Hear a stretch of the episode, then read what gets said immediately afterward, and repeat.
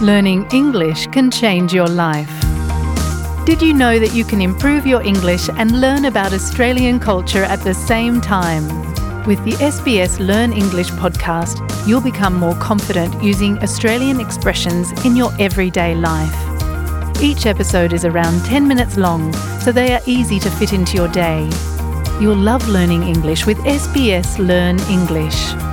Listen wherever you get your podcasts. Australia Explained, ang SBS audio podcast na gagabay sa inyong pamumuhay sa Australia. Mayaman sa marine ecosystem ang bansang Australia. Nagtataglay ito ng maraming uri ng pating tulad ng great white shark, tiger shark, hammerhead, bull shark at iba't ibang uri ng sharks sa coral reef. Ang mga nilalang na ito ay mahalaga sa pangangalaga ng kalusugan at balanse ng karagatan na nagiging pangunahing predator at tagapaglinis. Ang kanilang mahalagang papel para mabalanse ang marine ecosystem ng karagatan ang tinututukan ng shark scientist na si Dr. Paul Butcha. Sharks are often referred to as apex predators, which means they are at the top of the marine food chain. They help control populations of prey species, preventing overpopulation of some marine organisms and maintaining species diversity. By regulating the abundance of prey species, sharks indirectly influence the entire food web. They help ensure that certain species do not become too dominant and disrupt the ecological balance.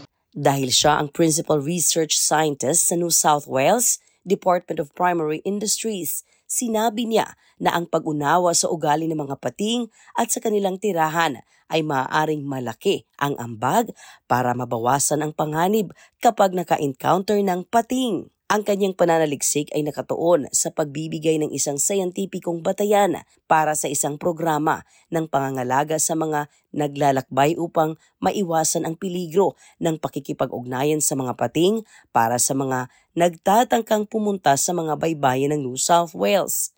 It's essential to recognise the importance of these creatures in maintaining the health of our oceans and the broader environment.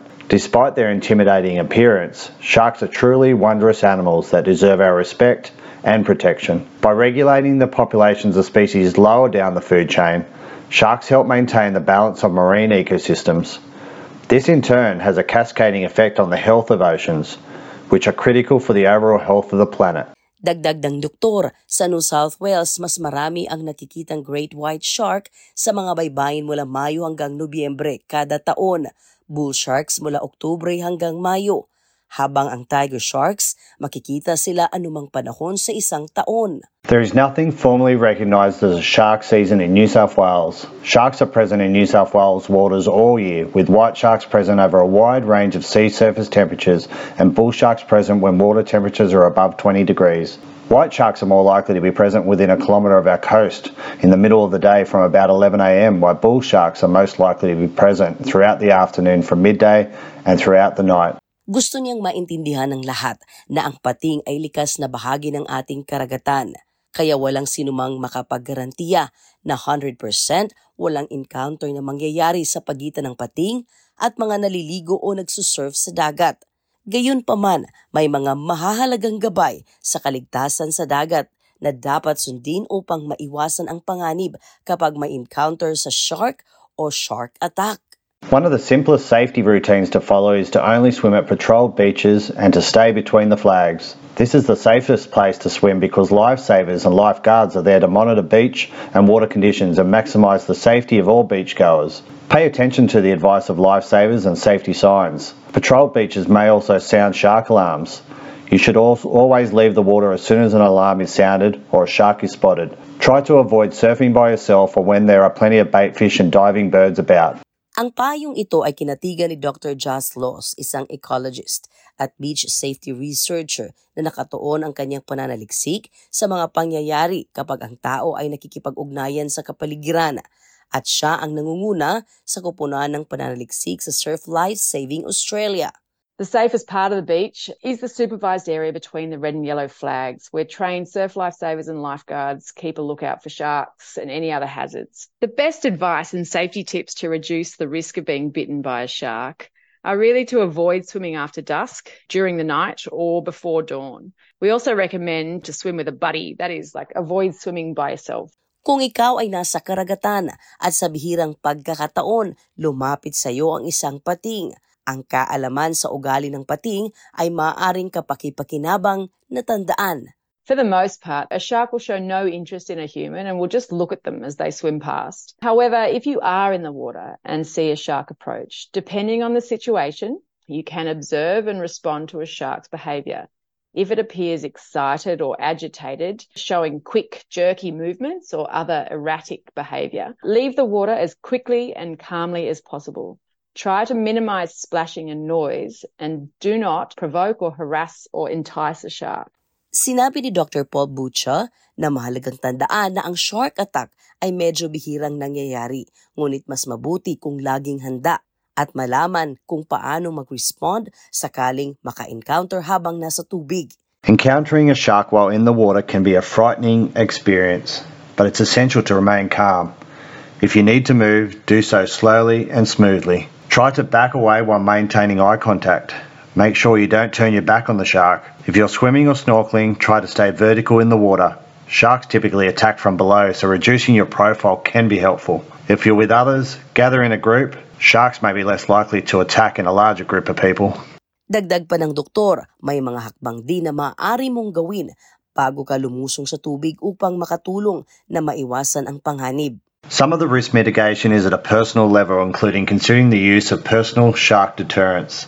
Independent testing of some commercially available products during and since the shark management strategy confirmed that none are 100% effective, but two products were demonstrably better than others, reducing interactions with white sharks and bull sharks by about 60%.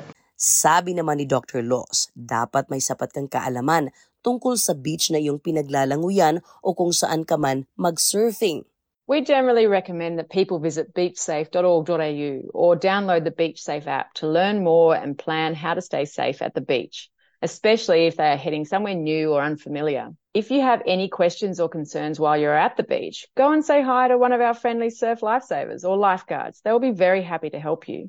Maswerte na ang bansang Australia sa pagkakaroon ng malawak at pambansang integridad ng network ng mga surf lifesavers at lifeguards mula sa Surf Life Saving Australia na nagbibigay ng proteksyon sa mga individual na nag-e-enjoy sa dagat. Ibig sabihin nito, ang pinakaligtas na lugar para lumangoy ay sa pagitan ng mga pula at dilaw na flags.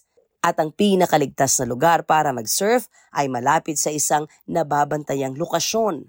Surf lifesavers and lifeguards are professionals who are highly trained to keep beachgoers and anyone in the water safe. This includes keeping a lookout for sharks with binoculars from the beach, and some may also use specialised surveillance techniques such as drones or helicopters. If they spot a shark, lifesavers and lifeguards will sound a siren or ring a bell and put up a red and white flag and ask you to leave the water immediately. Ang mga teritoryo at estado ng bansa ay may mga hakbang na ginagawa para maiwasan ang malagim na insidente sa pagitan ng pating at tao mula sa shark tagging, monitoring program, pag-install ng mga drumline at shark nets, hanggang sa paggamit ng mga drone at helicopter para sa aerial surveillance. Ang shark tagging program ng New South Wales ay tinatayang pinakamalaki sa buong mundo. Sinabi ni Dr. Butcha na ang shark tagging ay maaaring nangangahulugan na ang mga pumupunta sa beach ay maaaring makatanggap ng real-time alerts o babala kung may mga pating na umaaligid sa tubig. Sharks tagged by DPI contractors are fitted with external acoustic and identification tags.